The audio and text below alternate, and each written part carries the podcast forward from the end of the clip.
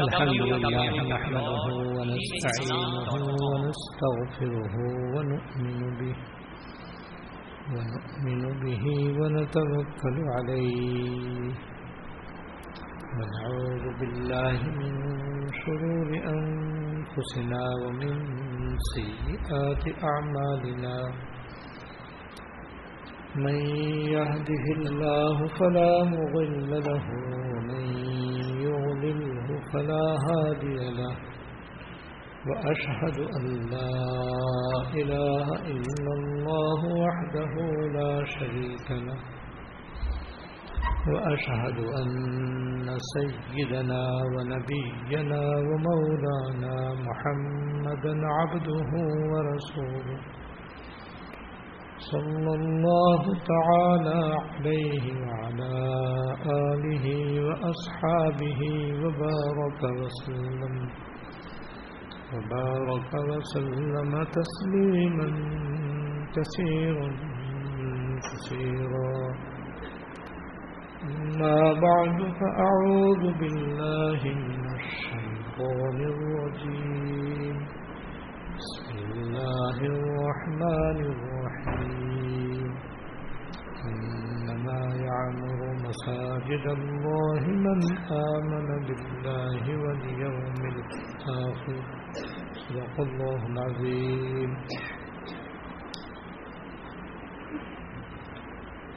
حیات المسلمین کی روح نمبر بارہ مسجد بنانے کی فضیلت کے سلسلے میں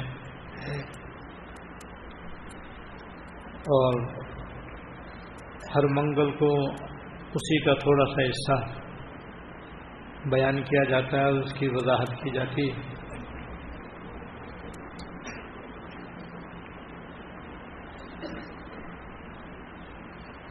آج جو حدیث شریف اس وقت انشاءاللہ پڑھی جائے گی، اس کا تعلق مسجد کی صفائی کی فضیلت سے ہے۔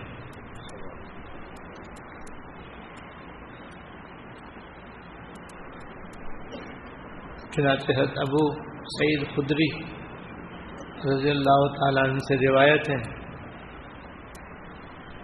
کہ ایک سیاہ فام عورت تھی۔ یعنی کالے رنگ کی ایک عورت تھی۔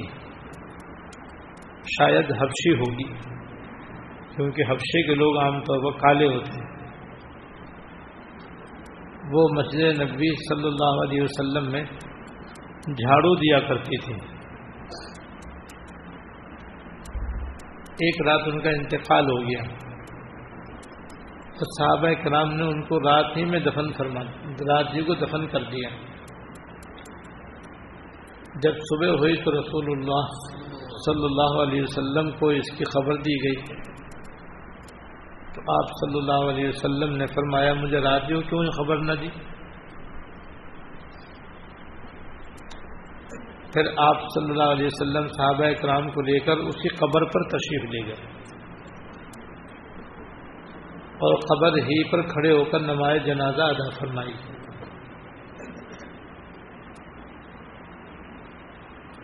اور اس کے حق میں دعا فرمائی اور پھر واپس تشریف لائے۔ اور ایک روایت میں ہے کہ آپ نے اس سے دریافت کیا کہ تو نے آخرت میں کون سا عمل زیادہ فضیلت کا پایا ہے۔ تو اس نے جواب دیا کہ مسجد میں جھاڑو دینے کو۔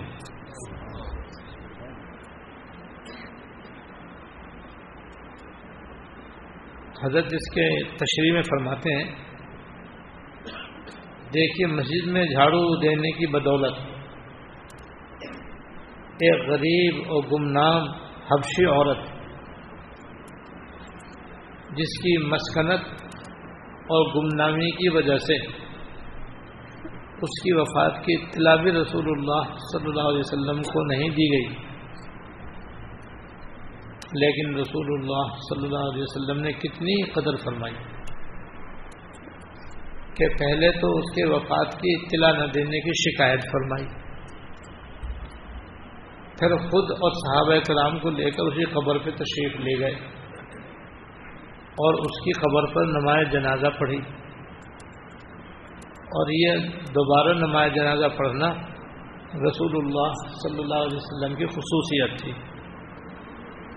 ورنہ کسی کا انتقال ہو جائے تو اس پر دو مرتبہ، تین مرتبہ نماز جنازہ نہیں پڑھی جاتی۔ اور پھر اس کے لیے دعا فرمائی۔ اور پھر رسول اللہ صلی اللہ علیہ وسلم کے پوچھنے پر خود اس نے اس عمل کی کتنی بڑی فضیلت بتلائی۔ افسوس ہے کہ آپ مسجد میں جھاڑو دینے کو لوگ عیب اور ذلت کا کام سمجھتے ہیں۔ اگر کوئی بیکارہ یہ عمل کرے تو اس کو حقارت کی نگاہ سے دے تو بھائی یہ جو مسجدیں ہیں، یہ دراصل اللہ تعالیٰ کی محبوب ترین جگہ ہیں۔ حدیث میں آتا ہے کہ حب البلاد اللہ مساجد۔ روئے زمین میں جو سب سے زیادہ اللہ تعالیٰ کے نزدیک محبوب اور پسندیدہ جگہ ہیں، وہ مسجدیں ہیں۔ بابغ البلاد اللہ اسواق ہوا اور روئے زمین میں سب سے زیادہ ناپسندیدہ اور مقبول جگہیں بازار ہیں۔ اور وجہ اس کی یہ ہے کہ پوری کائنات کے پیدا کرنے کا اور اس میں انسان کو پیدا کرنے کا مقصد ہے اللہ تعالیٰ کی عبادت اور اس کی اطاعت۔ ظاہر ہے کہ مسجد عبادت کی جگہ ہے، بندگی کی جگہ ہے، تابے داری کی جگہ ہے، ذکر و تلاوت کی جگہ ہے۔ اس لیے یہ سب سے زیادہ محبوب پسندیدہ ہے کیونکہ یہی دنیا میں اللہ تعالیٰ نے، اس دنیا کا مقصد اصلی یہی ہے۔ وما خلق الدین علیہ صلی اللہ علیہ بدون میں اللہ پاک نے اس کو بیان فرمایا۔ اور بازار اس لیے ناپسندیدہ ہے کہ وہ بڑے بڑے گناہوں کا عام طور پر مرکز ہے۔ جھوٹ وہاں بولا جاتا ہے، غیبتیں وہاں ہوتی ہیں، لڑائی جھگڑا وہاں ہوتا ہے، چیخو پکار وہاں ہوتی ہے، جیبیں وہاں پڑتی ہیں، چیزیں وہاں چھینی جاتی ہیں، ڈاکے وہاں پڑتے ہیں، ملاوٹ وہاں ہوتی ہے، کم تولنا وہاں پایا جاتا ہے، کم ناپنے کا وہاں گناہ ہوتا ہے۔ جعلی نقلی چیزوں کو اصلی بتا کر بیچنے کا اور اس طرح دھوکہ دینے کا رواج عام ہے اور ناجائز معاملات وہاں پر ہوتے ہیں۔ عورتیں عام طور پر بے پردہ بازاروں میں گھومتی ہیں۔ بد نگاہی کا وہ مرکز ہے گانے وہاں چلتے ہیں۔ فرض کے بڑے بڑے گناہ بازاروں میں عام طور پر ہوتے ہیں۔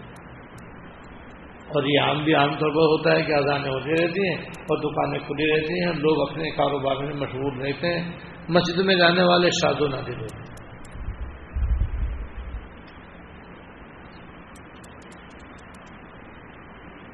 اس وجہ سے وہ اللہ تعالیٰ کے یہاں مقبول و ناپسندیدہ ہیں۔ جب سب سے زیادہ محبوب ہیں تو بھائی اس کے محبوب ہونے میں یہ بھی داخل ہے کہ اس کا ادب کیا جائے۔ دل و جان سے اس کا احترام کیا جائے اور ادب و احترام کا ایک جز یہ بھی ہے، ایک حصہ یہ بھی ہے کہ مسجدوں کو صاف ستھرا رکھا جائے۔ جہاں تک ہو سکے مسجد کو صاف شفاف رکھا جائے۔ اور یہ ذمہ داری سب مسلمانوں کی ہے۔ وہ تو انتظام کے طور پر مسجد کی انتظامیہ چند افراد کو مقرر کر دیتی ہے صفائی کرنے کے لیے تاکہ نظم قائم رہے۔ ورنہ یہ حق مسجد کا سب مسلمانوں پر ہے۔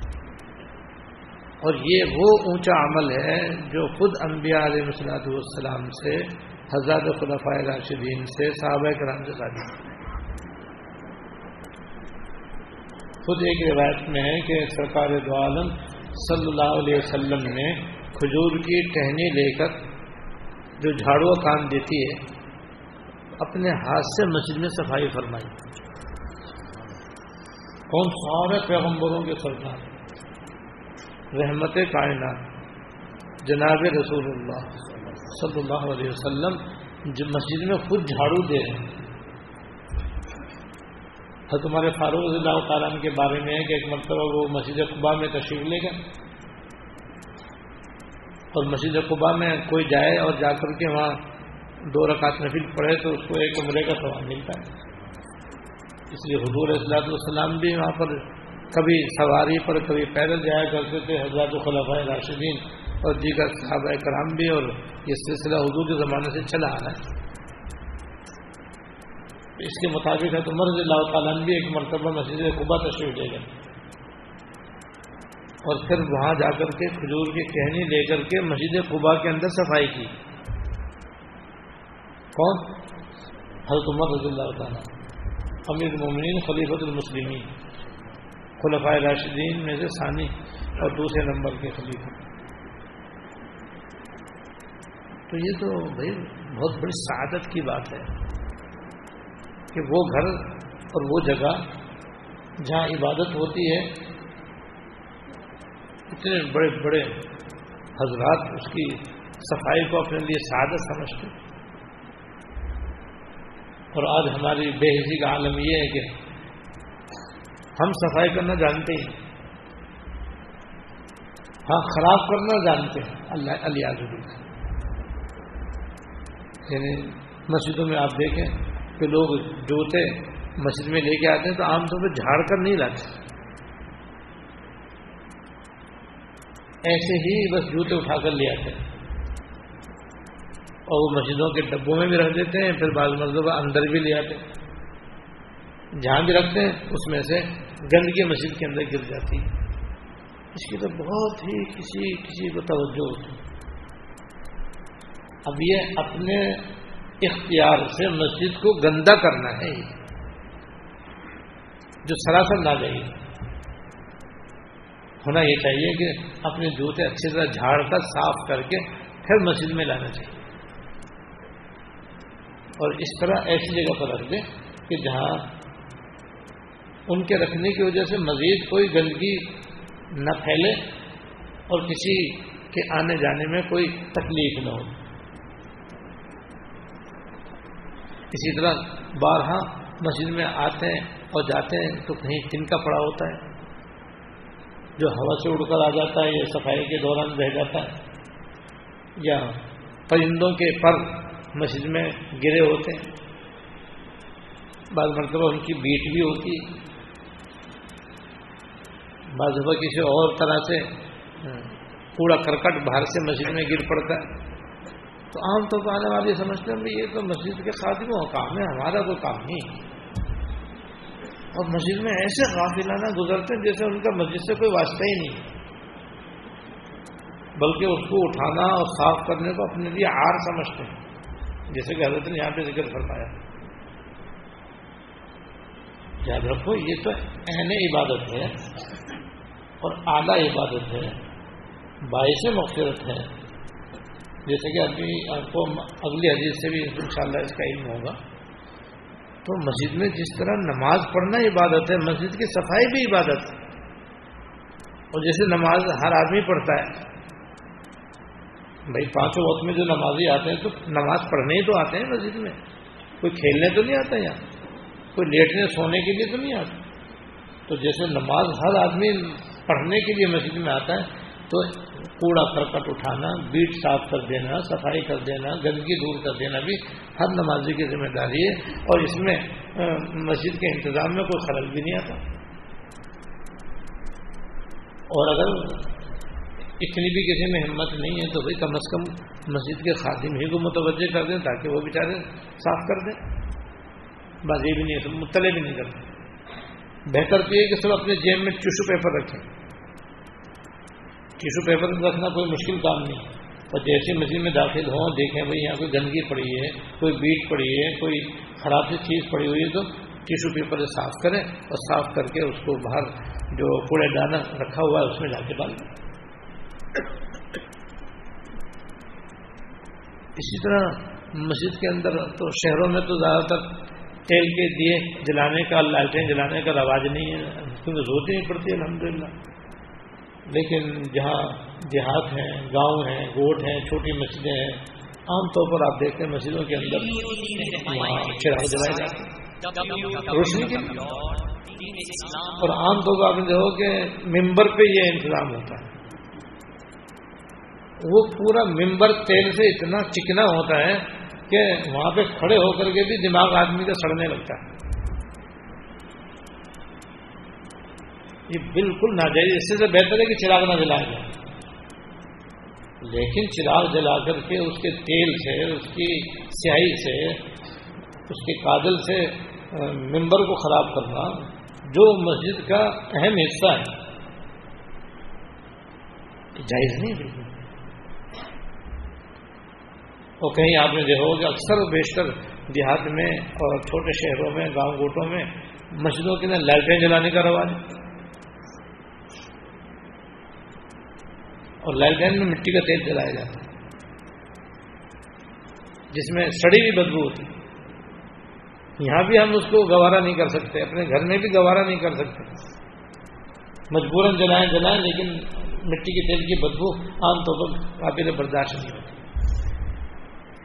مسجدوں میں مٹی کا تیل جلتا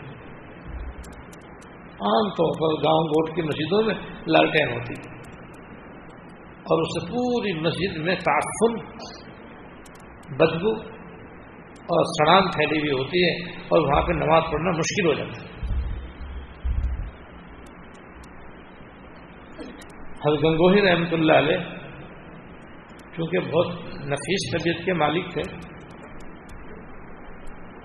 تو اگر کبھی کوئی چراغ جلانے کے لیے دیا سلائی جلاتا ماچس کی تری جلاتا تھا تو حضرت جب مسجد میں آتے تھے تو حضرت کو اس کی بدبو بھی محسوس ہو جاتی تم بھی فرماتے تھے کہ مسجد کے اندر تم نے یہ دیا سلائی کیوں جلائے حضرت کے فرمانے کا مطلب یہ تھا کہ چراغ جلانا ہی تھا تو دیا سلائی بھی مسجد کے باہر جا کے جلاتے اور وہاں جلا کر کے چراغ جلاتے اور وہاں سے چراغ جلا کر کے پھر اسے مسجد میں لاتے۔ نہ یہ کہ مسجد میں جیسے ممبر کے پاس ماچس کو رکھی رہتی۔ اور دسیوں تیلیاں اس میں جلائی جاتی ہیں، اس لیے کہ ایک دیا سلائی سے عام طور پہ چراغ کی بتی جلتی نہیں ہے تو شولہ نہیں پکڑتی۔ ہاں یہ ہوتا ہے۔ اور عام طور پر ممبر کا جو پچھلا حصہ ہوتا ہے، انتہائی سڑا ہوا ہوتا ہے۔ یہ تو عام طور پر عام مسجدوں کے اندر آپ بچہ دے رہے کہ ممبر کے سامنے حصے کا حصہ بھی کوئی خاص صاف نہیں ہوتا، لیکن اس کے پیچھے تو معلوم ہوتا مہینوں کوئی ہاتھ ہی نہیں لگا۔ اور مسجد میں جگہ جگہ دا و دھبے اور مسجد کے جناب کونے کونے کے اندر گرد و غبار اپنا گھر بنایا ہوا ہوتا ہے۔ جالے لگے ہوئے ہوتے ہیں۔ سب صفا کرنے کا رواج نہیں۔ یہ تو حضور کی تعلیم یہ ہے کہ مسجد کو صاف ستھرا رکھو۔ صفائی مسجد کی یہ بہترین عبادت ہے۔ اگر عبادت ہے تو سب کے لیے عبادت ہے۔ ایسی بعض مسجدوں میں جیسا کہ ہندوستان میں میں نے دیکھا تو وہاں کیونکہ مسجدیں بادشاہوں کی، مغلوں کی بنی ہوئی ہیں، بڑی بڑی، اتنی بڑی بڑی کہ اس میں سب تو بمشکل ایک اور ایک بھی نہیں، کبھی آدھی پونی کبھی وہ بھی نہیں ہوتی۔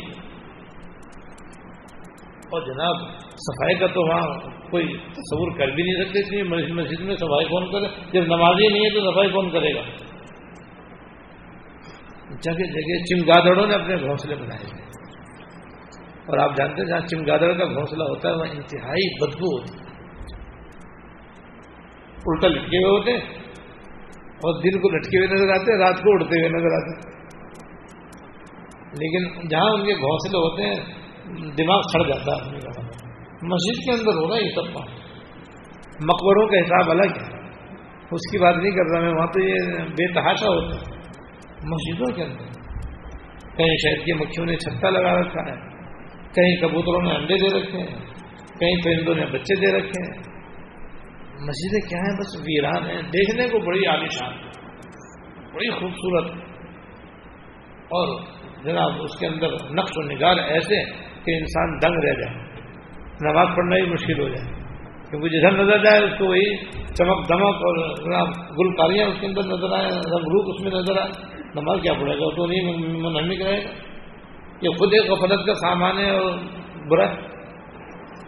لیکن ساتھ ساتھ یہ کہ جالے لگے ہوئے ہیں پرندوں نے گھونسلے بنا رکھے ہیں، دریا سڑ رہی ہیں، چٹائیاں الٹی سیدھی پڑی ہوئی ہیں، کہیں صفائی کا نام نہیں ہے۔ یہ حال مسجدوں کا ہو رہا ہے۔ اور یہ تو مسجد کے اندر ہے جس کے جو متعلقات ہیں تارت خانے اور وضو خانے وہ انتہائی گندے۔ اتنے گندے کہ کوئی صاف طبیعت والا آدمی وہاں جا کر کے نہ وضو کر سکتا ہے، نہ سمجھا کر سکتا ہے۔ یہ کون گندگی پھیلانے والے ہیں؟ نمازی۔ یہ سب اس مسجد کے جو نمازی ہوتے ہیں، یہ سب ان کی کوتاہیاں ہیں، یہ سب، یہ ان کی غلطیاں ہیں اور خرابیاں ہیں، خامیاں اسی لیے تو ہم پر ببال آ رہا ہے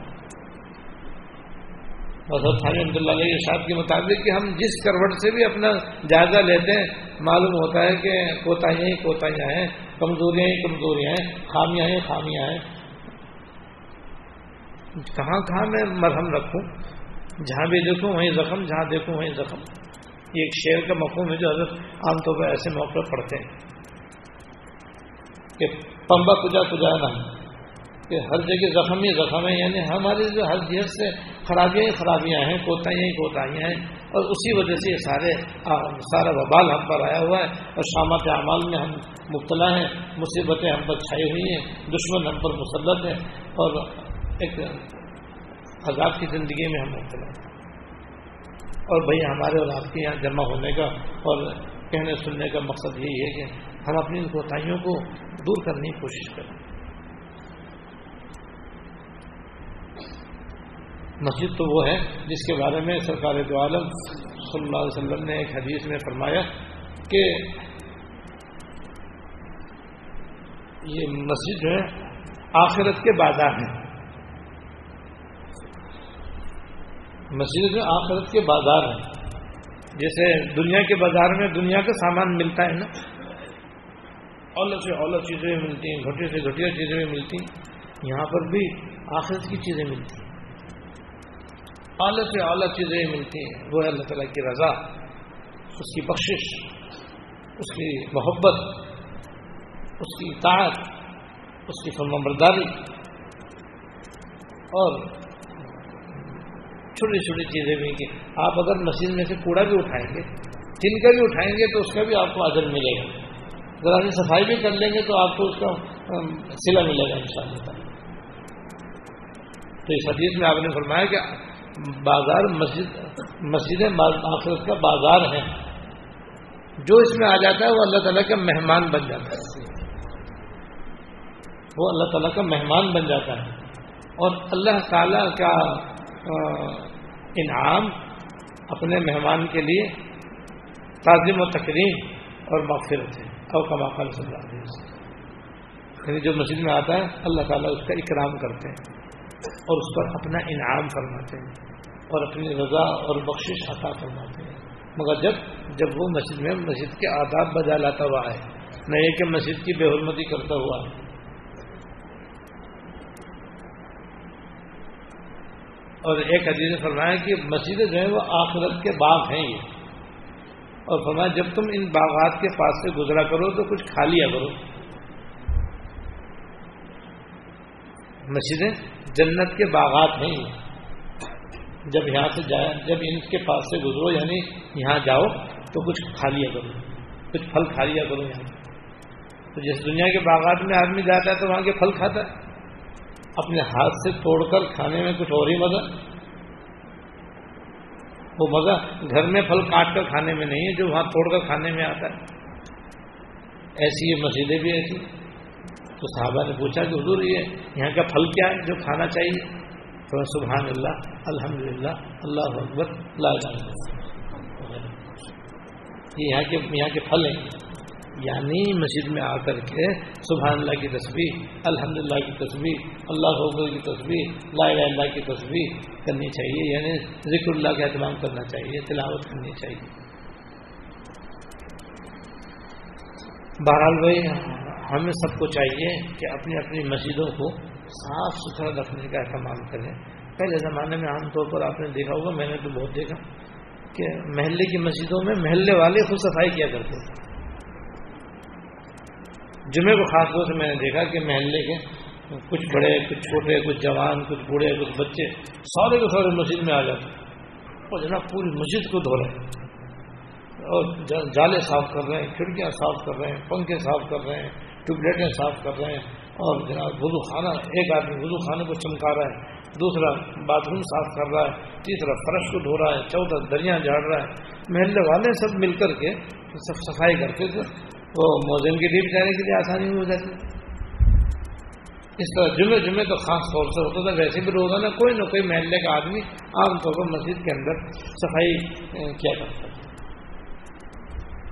اب یہ نیک ماحول بھی اب نظروں سے اوجل اب مسجدوں میں کوئی مسجد خدمت کرنے والے مسجد میں آتے ہی نماز ہی نہیں پڑھنے آئیں گے تو صفائی کون کرے گا؟ اس لیے بھائی اپنی سعادت سمجھنی چاہیے۔ اور کم از کم کم از کم اپنے عمل سے مسجد کو گندا نہ ہونے دیں۔ اور کوئی گندگی اگر نظر آ جائے تو خود ہی اس کے صاف کرنے کا اہتمام کریں۔ خود سرکار دو عالم صلی اللہ علیہ وسلم ایک مزہ تشریف لائے تو قبلے کی جانب میں آپ نے تھوک دیکھا یا کسی ناک یا تھوک مسجد میں لگائی ہوئی تھی، جانب قبلہ۔ تو آپ نے لکڑی منگوائی، پھر اس کو خود صاف کیا اور صاف کر کے وہاں پر خوشبو لگائی۔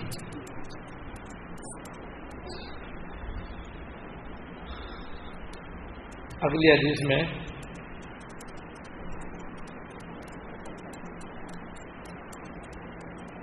حضرت خرصافہ رضی اللہ تعالیٰ سے ایک طویل روایت میں منقول ہے کہ رسول اللہ صلی اللہ علیہ وسلم نے فرمایا، مسجد سے کوڑا کباڑا نکالنا بڑی آنکھوں والی ہوروں کا مہر ہے۔ یعنی جو مسجد میں صفائی کرے گا اور گندگی دور کرے گا، کوڑا کباڑ مسجد سے نکالے گا، تو اللہ تعالیٰ جنت کی بڑی بڑی آنکھوں والی گھوروں سے اس کا نکاح کر دیں گے اور یہ کوڑا نکالنا اس کا مہر ہو کتنا کتنا اونچا۔ حضرت حسین خدری رضی اللہ تعالیٰ سے روایت ہے کہ رسول اللہ صلی اللہ علیہ وسلم نے فرمایا کہ جس نے مسجد سے ایسی چیز باہر نکال دی جس سے تکلیف ہوتی تھی۔ مسجد سے ایسی چیز نکال دی جس سے تکلیف ہوتی تھی۔ جیسے کوڑا کباڑا کا کانٹا وغیرہ ہڈی لکڑی پتھر کوئی ایسی چیز پڑی ہے جس سے کسی آنے جانے والے کو تکلیف ہو سکتی ہے؟ یا فرش سے ہٹ کر کنکر وغیرہ پتھر وغیرہ جو پیر میں چپ سکتے ہیں تو اللہ تعالیٰ اس کے لیے اس کے بدلے میں جنت میں ایک گھر بنا دیں جیسے مسجد تعمیر کرنے پر یہ ثواب ہے کہ مم بنا اللہ مسجد بل اللہ بہتر فل جنت جنت میں نظر گھر بناتے تھے، مسجد صاف کرنے سے بھی اللہ تعالیٰ جنت میں گھر بنا دیتے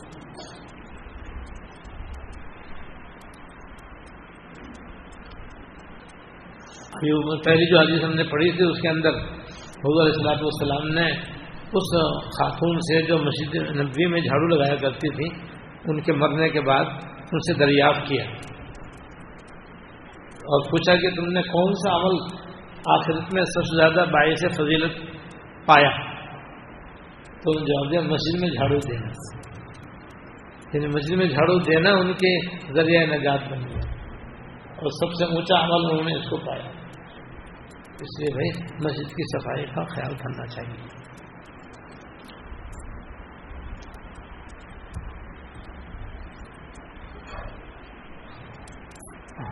اگلی حدیث ہر محلے مسجد بنانا۔ ہر محلے مسجد بنانا عائش اللہ تعالیٰ عنہ سے روایت ہے کہ رسول اللہ صلی اللہ علیہ وسلم نے ہمیں حکم فرمایا کہ ہر محلے مسجد بنائی جائے اور ان کو پاک صاف رکھا جائے۔ دیکھیے دو باتوں کے اس میں حکم۔ ایک تو ہر محلے مسجد بنانی چاہیے۔ یعنی جہاں ضرورت ہو وہاں مسجد بنانی چاہیے۔ عام طور پر ہر محلے مسجد کی ضرورت ہوتی ہے۔ خاص طور سے جبکہ محلہ زیادہ بڑا ہو، تو ایک محلے سے دوسرے محلے کی مسجد میں جانے میں دشواری ہوتی ہے۔ محلے، ہر محلے کی اپنی مسجد ہو، تو اس میں نماز پڑھنے میں بہت آسانی ہوتی ہے۔ تو ہاں، چونکہ ضرورت ہر محلے میں، اس لیے فرمایا کہ ہر محلے میں مسجد بناؤ۔ ایک تو آپ نے حکم دیا۔ اس لیے حسب استطاعت، حسب سہولت اپنے اپنے محلوں میں مسجد بنانا چاہیے۔ ایک تو حکم دوسرا حکم یہ دیا کہ مسجد کو پاک صاف رکھا ہے پاک ہونے کا مطلب یہ کسی قسم کی ناپاکی مسجد میں نہ رہنے پائے ناپاکی سے مسجد کو پاک رکھا جائے۔ کیونکہ ناپاک جگہ پہ نماز ہی نہیں ہو سکتی۔ تو مسجد پاک ہونا تو ضروری ہے۔ اور یہ تو نماز کے لیے مسجد کے باہر بھی ضروری ہے۔ کہ باہر بھی اگر آپ اپنے گھر میں پڑھ رہے ہیں یا مسجد کے باہر کسی اور جگہ پڑھ رہے ہیں، تو اس کا پاک ہونا ضروری ہے۔ اگر ناپاک جگہ ہوگی تو وہاں پہ نماز پڑھنے سے نماز نہیں ہوگی۔ کیونکہ نماز کی شرطوں میں سے جیسے جسم کا پاک ہونا ضروری ہے۔ اور وضو ہونا ضروری ہے۔ زمین کا پاک ہونا بھی ضروری ہے۔ ایسے ہی دوسری چیزیں صاف ستھرا ہو اس کو صاف ستھرا بھی رکھنا چاہیے۔ پہلے میں آج کر چکا ہوں، دوبارہ آج کر رہا ہوں کہ ان فضائل کو سن کر کے ہو سکتا ہے، بعض خواتین یہ سمجھیں کہ بھائی یہ فضیلت سے تو ہم لوگ معروم ہیں۔ یہ تو فضیلت مسجد کی صفائی کی اور مسجد کے اندر خوشبو دینے کی اور مسجد کے اندر نمازیں پڑھنے کی مردوں کو حاصل ہے، ہمیں تو، ہم تو جا نہیں سکتے مسجد میں۔ تو یاد رکھیے، ان کو بھی یہ فضیلت گھر میں ملتی ہے۔ کیونکہ شریعت نے ان کو مسجد میں آنے سے منع کیا۔ ایک بات دوسری ہے کہ عورتوں کو بھی اپنے گھر میں مسجد بنانے کا حکم ہے۔ کہ عورتیں بھی اپنے گھر میں ایک مسجد بنائیں۔ اس کو کہتے ہیں مسجد البیت۔ مسجد البیت کے میں گھر کی مسجد۔ اور گھر کی مسجد کا مطلب یہ ہوتا ہے کہ خواتین اپنے گھر میں کوئی چھوٹا سا کمرہ ہو، اس کو یا کوئی کونا ہو یا اس کو یا کسی ایک طرف ایک جگہ کو انہوں نے وہاں پہ چوکی بچھا لی یا جانماز یا تھوڑی بہت اور جگہ مخصوص کر لی اور یہ ارادہ کر لیا کہ بس یہاں پہ سب گھر والے نماز پڑھا کریں۔ اس کے بعد پھر وہیں جب نماز پڑھنی ہو وہیں جا کے نماز پڑھا کریں۔ اس کو کہتے ہیں گھر کی مسجد۔ اس میں بھی عورتوں کو مسجد کا جیسا ثواب ملتا ہے۔ جیسے مردوں کو مسجد میں اعتکاب کا ثواب ملتا ہے، عورتوں کو وہاں اعتکاب کا ثواب ملتا ہے۔ جیسے مرد رمضان شریف کے آخری عرصے کا اعتکاب مسجد میں کر سکتے ہیں عورتیں اس میں کر سکتی ہیں۔ اور اس کے بارے میں بھی یہ حکم ہے کہ اس کو پاک صاف رکھو اور وہاں گھر والے نماز پڑھا کر۔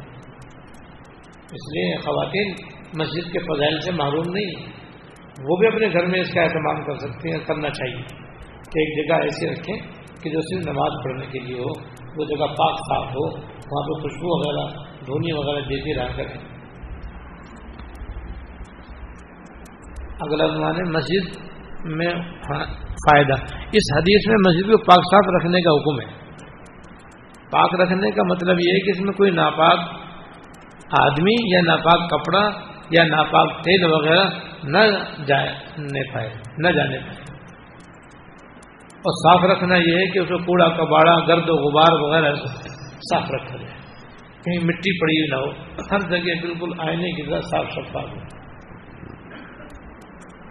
مسجد میں خوشبو لگانا اگلے حدیث سے مسجد میں خوشبو لگانا، اس کا یہ عنوان ہے۔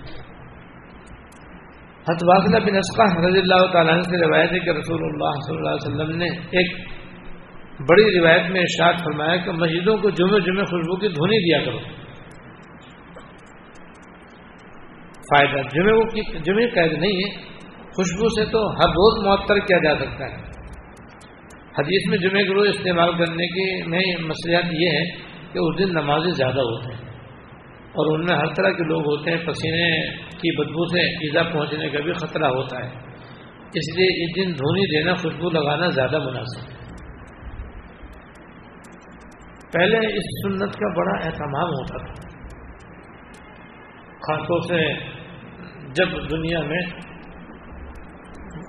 مسلمانوں کی حکومت تھی اور وہ مسلمان بھی صحیح معنی میں مسلمان تھے، کیونکہ ہمارے دین میں مسجد تو ایک اہم ترین حصہ ہے اور اس سے بہت سارے دین کے احکام وابستہ ہیں، وہ تو علم و عمل کا مرکز ہے۔ اس لیے مسجدیں بنانے کا بھی مسلمان امیروں کو، حاکموں کو، بادشاہوں کو بڑا خیال ہوتا تھا۔ وہ مسجدیں بھی جگہ جگہ بناتے تھے اور پھر مسجدوں کا انتظام بھی سرکاری طور پر ہوتا تھا۔ وہاں کے امام، مؤذن، خادموں کی تنخواہیں بھی اور وظیفے بھی بیت المال سے دیے جاتے تھے۔ اور مسجدوں کے اندر خوشبو جلانے کا بھی بہت بڑا انتظام ہوتا تھا۔ منوں اور ٹنوں کے حساب سے عود اور سندل مسجدوں کے اندر جلایا جاتا تھا۔ یعنی سرکاری طور پر وہ اس کا الگ بجٹ ہوتا تھا اور ایک سال کے لیے وہ اتنا من سندل یا اتنا من عود اس مسجد کے اندر دیا جائے گا سرکاری طور پر اور پھر وہ روزانہ مسجدوں کے اندر باقاعدہ جلایا جاتا تھا، اس کی دھونی مسجد میں دی جاتی تھی۔ پہلے تو باقاعدہ ایک پورا نظام تھا مسجدوں کا۔ اب جیسے وہ حکومت ختم ہو گئی وہ سارے نظام بھی ختم ہو گئے۔ اب وہ مسجدیں جو انہوں نے بنائی تھی اکثر ویران پڑی۔ اور دور حاضر کے جو حکمران ہیں، ان کو نماز کی توفیق نہیں ہے تو مسجدوں کی تو کیا توفیق ہوگی؟ اللہ ماشاء اللہ اس لیے مسجدوں کی تو کوئی توجہ نہیں ہے۔ اوقاف کی مسجدوں کا حال بدتر ہے۔ ان کو اوقاف کی دکانوں کی آمدنی سے تو غرض ہے، لیکن ان مسجدوں کی صفائی، ستھرائی، اس کی تعمیر، اس کی مرمت اور اس کے اندر صفائی، ستھرائی یا خوشبو کو دھونے کا کوئی خیال نہیں ہے۔ لیکن افسوس یہ کہ عام مسلمانوں کو بھی نہیں۔ اس لیے عام طور پر عام مسجدوں میں بہت کم خوشبوئیں دی جاتی ہیں۔ یا پھر عام طور پر وہ اگربتی جلائی جاتی ہے۔ تو اگربتی بھی کئی قسم کی ہوتی ہے۔ بعض اگربتی تو ایسی ہوتی ہے کہ اگر جلا لو تو پھر سب کو ہی نزلہ ہو جائے۔ اور سب کے کھانسی اٹھے۔ اور نماز پڑھنا مشکل ہو جائے۔ تو خدا کے لیے ایسی تو کوئی اگربتی جلانی نہیں چاہیے۔ خوشبو ہمیشہ ایسی ہونی چاہیے جو ہلکی ہلکی ہو، بھینی بھینی ہو۔ اور مسجد میں آئے تو اس خوشبو سے سرور محسوس ہو، سکون محسوس ہو۔ تو بعض جگہ ہیں تو وہاں پہ ایسی وہ سیدھی ممبر کے اوپر رکھی ہوئی ہوتی ہے جہاں چلا چل رہا ہے، وہیں جناب خوشبو کا وہ امام کے لیے پڑھنا مشکل ہو جاتا ہے پہلے سب والوں کے لیے نماز پڑھا، پڑھنا کیا، وہ گلا گھٹنے لگتا ہے اس کے اندر۔ دھواں دھواں گھومتا ہے۔ تو ایک وہاں پہ ہوتا ہے، نہیں تو پھر ہے ہی اکثر مسجدوں میں تو حال یہ کہ وہ انتظامیہ بھی نہیں جانتی کہ مسجد کے اندر خوشبو ہونی چاہیے اور خوشبو کی دھونی ہونی چاہیے، ہے ہی نہیں اس کا رواج۔ تو یہ بھی یہ بھی خوشبو کی حکم ہے آپ اس لیے اور جمعے کے دن ابھی فرما رہے ہیں کہ یہ تو جمعے کی تخصیص نہیں ہے۔ جمعہ تو اس لیے کہ جمعے کے دن اجتماع بہت بڑا ہوتا ہے۔ جب اجتماع بڑا ہوتا ہے تو اس میں ہر قسم کے لوگ ہوتے ہیں، بعض نازو کر آتے ہیں، بعض ایسے ہی آ جاتے ہیں جس کی وجہ سے بعض دفعہ مسجد میں تعفن ہو جاتا ہے۔ بدبو پیدا ہو جاتی ہے، خاص طور سے گرمیوں میں، پسینے کی وجہ سے اور سردیوں میں غسل نہ کرنے کی وجہ سے کہ مسجد بالکل بند ہے، سردی بہت زیادہ ہے اور بعض مرتبہ قالین سڑ جاتا ہے۔ میں نے تو کئی مسجدوں میں ایسے دیکھا سردیوں میں سرحد وغیرہ کے علاقوں میں کہ وہ سردی کی وجہ سے مسجد تو اب اندر سے بالکل بند ہے۔ لیکن وہ قالین جب سے بچھایا آج تک صفائی نہیں ہوئی اس کی۔ تو وہ اتنا سڑ جاتا ہے کہ علامان والا پھر مسجد میں نماز پڑھنا پہاڑ ہو جی چاہتا ہے کہ نماز ختم ہو تو مسجد سے بھاگے۔ کبھی ایسا سڑا ہوا قیدی بچھانے کی بھی اجازت نہیں ہے وہاں پر۔ ہر بدبو دار چیز مسجد میں لے جانا نہ جائے اور مسجد کے اندر ایسا کام کرنا جس سے مسجد کے اندر سڑان اور بدبو پیدا ہو، جائز نہیں۔ یہاں تک کہ ہوا خائز کرنے کی بھی اجازت نہیں ہے مسجد کے اندر۔ جیسے پیشاب پکانے کے لیے حکم ہے مسجد باہر جانے کا، ہوا خائج کرنے کا بھی حکم ہے کہ مسجد سے باہر جائے یہاں تک کہ موتقف کو بھی یہ حکم ہے۔ کہ اگر اس کے اختیار میں ہو، بس میں ہو، تو پھر وہ باہر جائے اور باہر فارغ ہو کر کے آئے۔ کیونکہ یہ بھی ایسی چیز ہے کہ اس سے مسجد کے اندر بدبو ہوتی ہے، دوسروں کو تکلیف ہوتی ہے، اتنا اہتمام ہے، ہمارے دین میں۔ اور ہماری لاپرواہی کا یہ حال ہے کہ ہمیں پتہ ہی نہیں ان چیزوں کا بالکل بھی۔ لیکن اب پتہ چل گیا تو بھائی اب تو ہم اہتمام کریں۔ تو اپنی اپنی مسجدوں میں ایسی خوشبو جس سے راحت محسوس ہو، اہتمام کرنا چاہیے۔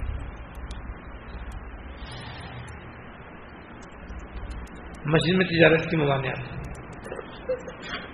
حضرت رضی اللہ تعالیٰ سے روایت ہے کہ رسول اللہ صلی اللہ علیہ وسلم نے ارشاد کرنا کہ جب تم کسی شخص کو دیکھو کہ وہ مسجد میں خرید و فروخت کر رہا ہے یہ کہہ دیا کرو، لا ارب اللہ فی تجارت اللہ تعالیٰ کی تجارت میں نفع نہ اور جب این شخص کو دیکھو گے گم شدہ چیز مسجد میں پکار پکار کر تلاش کر رہا ہے کیوں کہہ دیا کرو، لا رد اللہ علیہ۔ اللہ تعالیٰ چیز اس کو واپس نہ کرے۔ اور ایک روایت میں یہ بھی ارشاد ہے کہ مسجدیں اس کام کے لیے نہیں بنائے گئے یعنی تجارت کے لیے مشدہ چیزوں کے لیے۔ اب یہ معلوم کہ مسجد کے اندر بیٹھ کر کاروبار کرنا، تجارت کرنا، سودے کرنا، اس کی بھی ممانعت ہے۔ ایسی گمشدہ چیز، مسجد کے اندر تلاش کرنا، اس کی بھی اجازت نہیں ہے۔ مطلب یہ جیسے آگے ہم بیان فرمائیں گے کہ جو چیز مسجد کے باہر گم ہو گئی ہے، اس کا مسجد میں اعلان کرنا چاہے بغیر لاؤڈ اسپیکر کے کسی نماز کے بعد کھڑے ہو کر اعلان کرنا یا مسجد کے لاؤڈ اسپیکر پر اعلان کرنا، یہ بھی ممنوع ہے۔ اس کی بھی اجازت نہیں۔ تو جیسے کاروبار کرنا، تجارت کرنا، سودا کرنا، یہ مسجد کے اندر منع ہے۔ ایسی گمشدہ چیز کا اعلان بھی مسجد کے اندر منع ہے۔ وجہ یہ کہ حدیث میں آیا کہ لینے میں تم نہ لیا مسجدیں اس کام کے لیے نہیں بازار کی جگہ بازار ہے۔ کاروبار کی جگہ بازار ہے۔ گمشدہ چیز کا اعلان کرنا بھی مسجد کے باہر ہے۔ مسجد کے باہر کھڑے ہو کر اعلان کرو، اگر تاکہ تمہاری چیز کسی کو ملی ہے تو مل جائے، لیکن مسجد میں اعلان نہیں کرے البتہ کسی کا کوئی آدمی کھو گیا ہو، کوئی بچے، جیسے بچے گم ہو جاتے ہیں، تو ہمارے حضرت رحمۃ اللہ علیہ فرماتے تھے کہ انسان کی تقریم کے پیش نظر گم شدہ بچے کا اعلان مسجد میں کرنے کی گنجائش ہے۔ بہتر یہ ہے کہ اس میں بھی لاؤڈ اسپیکر مسجد سے باہر ہو اور انتظامیہ کی طرف سے اجازت ہو الحمد للہ ہماری پرانی مسجد میں بھی اس نئی مسجد میں بھی ہم جو اذان کا حجرا ہے، وہ مسجد سے باہر ہے۔ اور جو لوگ اس مسئلے کو جانتے ہیں، وہ اپنی مسجدوں میں اس کا خیال رکھتے ہیں کہ حجرا جہاں اذان دی جاتی ہے، مسجد سے باہر رکھتے ہیں تاکہ مسجد میں اعلان کرنے کی برائی لازم نہ آئے اور گناہ لازم نہ آئے۔ فرماتے ہیں کہ اس روایت میں عام حالات میں مسجد میں تجارت کرنے کی ممانعت ہے۔ اسی طرح گمشدہ چیز کی تلاش کی ممانعت ہے۔ اس سے مراد ایسی چیزیں تلاش کرنا جو مسجد سے بارک ہو گئی ہو۔ اور پھر مسجد میں اعلان کر رہا ہو کہ یہاں بہت بڑا مجمع ہے، شاید کوئی پتہ بتلا دے اور اس کے حق میں بدوا اس کو تنبی کرنے کے لیے کہ یہ کام مسجد کے خلاف ہے۔ مسجد کے آداب کے خلاف ہے۔ لیکن بلند آواز سے بدوا دینے کی صورت میں اگر فتنے کا خطرہ ہو تو یہ کلمات دل میں کہہ دیں۔ بہرحال اس روایت میں مسجد کے باطنی آداب کا ذکر ہے کہ وہاں کوئی دنیا کام بھی نہ کیا جائے۔ البتہ مسجد میں اگر کوئی چیز گم ہو گئی ہے مسجد میں کوئی گم ہو، جیسے جوتا گم ہو جاتا ہے، بعض مرتبہ گھڑی گم ہو جاتی ہے، چشمہ گم ہو جاتا ہے، کتاب گم ہو جاتی ہے، تو وہاں کے لوگوں سے آہستہ سے پوچھ سکتا ہے کہ بھائی میری گھڑی گم ہو گئی، آپ کو ملی ہے تو بتا دو۔ اس کی گنجائش۔ اللہ تعالیٰ نے مسجدوں کا ادب کرنے کی توفیق عطا فرمائی اللهم لك الحمد لا نحصي ثناء عليك كما اثنيت اللهم لك الحمد لا نحصي ثناء عليك كما اثنيت على نفسك اللهم صل على سيدنا ومولانا محمد وعلى ال سيدنا ومولانا محمد. ربنا ظلمنا انفسنا وان لم تغفر لنا وترحم لنكونن من الخاسرين. ربنا آتنا في الدنيا حسنة وفي الآخرة حسنة وقنا عذاب النار. ربنا هب لنا من أزواجنا وذرياتنا قرة أعين واجعلنا للمتقين إماما. اللهم اغفر لنا وارحمنا وعافنا واعف عنا. اللهم اغفر لنا وارحمنا وعافنا واعف عنا. اللهم وفقنا لما تحب وترضى. من القول والعمل والفعل والنية والهدي إنك على كل شيء قدير يا ارحم الراحمين يا رب العالمين يا حي يا قيوم یا زلال والاکرام۔ ہمارے اگلے پچھلے چھوٹے اور بڑے کو بھی اعلانیہ ہر قسم کے گناہوں کو معاف کرنا یا اللہ ہماری ساری کوتاہیوں کو درگزر کرنا ہمیں اپنی کوتاہیوں کو سمجھنے کی توفیق عطا فرما اور دور کرنے کی توفیق عطا فرما۔ ہم سب کو اپنی مرضیات کے مطابق زندگی گزارنے کی توفیق عطا فرما۔ یا اللہ، مساجد جو آخرت کے بازار ہیں یا اللہ جنت کے باغات ہیں، ان سے پوری طرح فیضیاب ہونے کی توفیق عطا فرما۔ اس کی دل و جان سے قدر کرنے کی توفیق عطا فرما۔ اس کی حاضری کو اپنے لیے بہت بڑی نعمت اور بہت بڑی سعادت سمجھنے کی توفیق عطا فرما۔ اور مسجد کی صفائی ستھرائی کا خیال رکھنے کی توفیق عطا فرما۔ اپنے کسی طرز عمل سے مسجد کو خراب اور گندا کرنے سے بچنے کی توفیق عطا فرما۔ یا اللہ ہم سب کو دنیا میں آخرت کی ہر خیر عطا فرما ہر شخص پر عطا فرما۔ یا اللہ یا اللہ ہم سب کی تمام حاضرین اور حاضرات سامعین اور سامعات کی ساری نیک مرادیں پوری کرنا ساری نیک مرادیں پوری کرنا ہماری ساری بیماریوں کو دور کرنا ساری پریشانیوں کو دور کرنا یا اللہ دنیا اور آخرت میں ہم کو آفیت نصیب کرنا یا اللہ آفیت نصیب کرنا یا اللہ آفیت نصیب کرنا ہمارا سب کا خاتمہ کامل و خالص ایمان کا کرنا یا اللہ دنیا میں سلامتی ایمان سلامتی اعضا اور سلامتی حواس کے ساتھ اٹھانا یا اللہ ہمارے سارے کاموں میں آسانی کرنا سہولت عطا فرما۔ یا اللہ سارے فطروں سے ہماری حفاظت کرنا ظاہر و بادنے کے سارے فطروں سے ہماری حفاظت کرنا یا اللہ ہم کو اپنے فضل سے، ہماری اولاد و نسل کو زندگی غیر سے بلا مشقت اور بغیر پریشانی کے خوب حلال و طیب روزی ادا کرنا ہم سب کو خوب حلال و طیب روزی عطا کرنا یا اللہ دنیا اور آخرت کی ہر خیر عطا کرنا ہر شخص پناہ عطا یا اللہ ہمارے ملک کی حفاظت فرما اور یہاں سے یا اللہ بدلنے کو دور فرما۔ ختم غلط گری کو دور فرما۔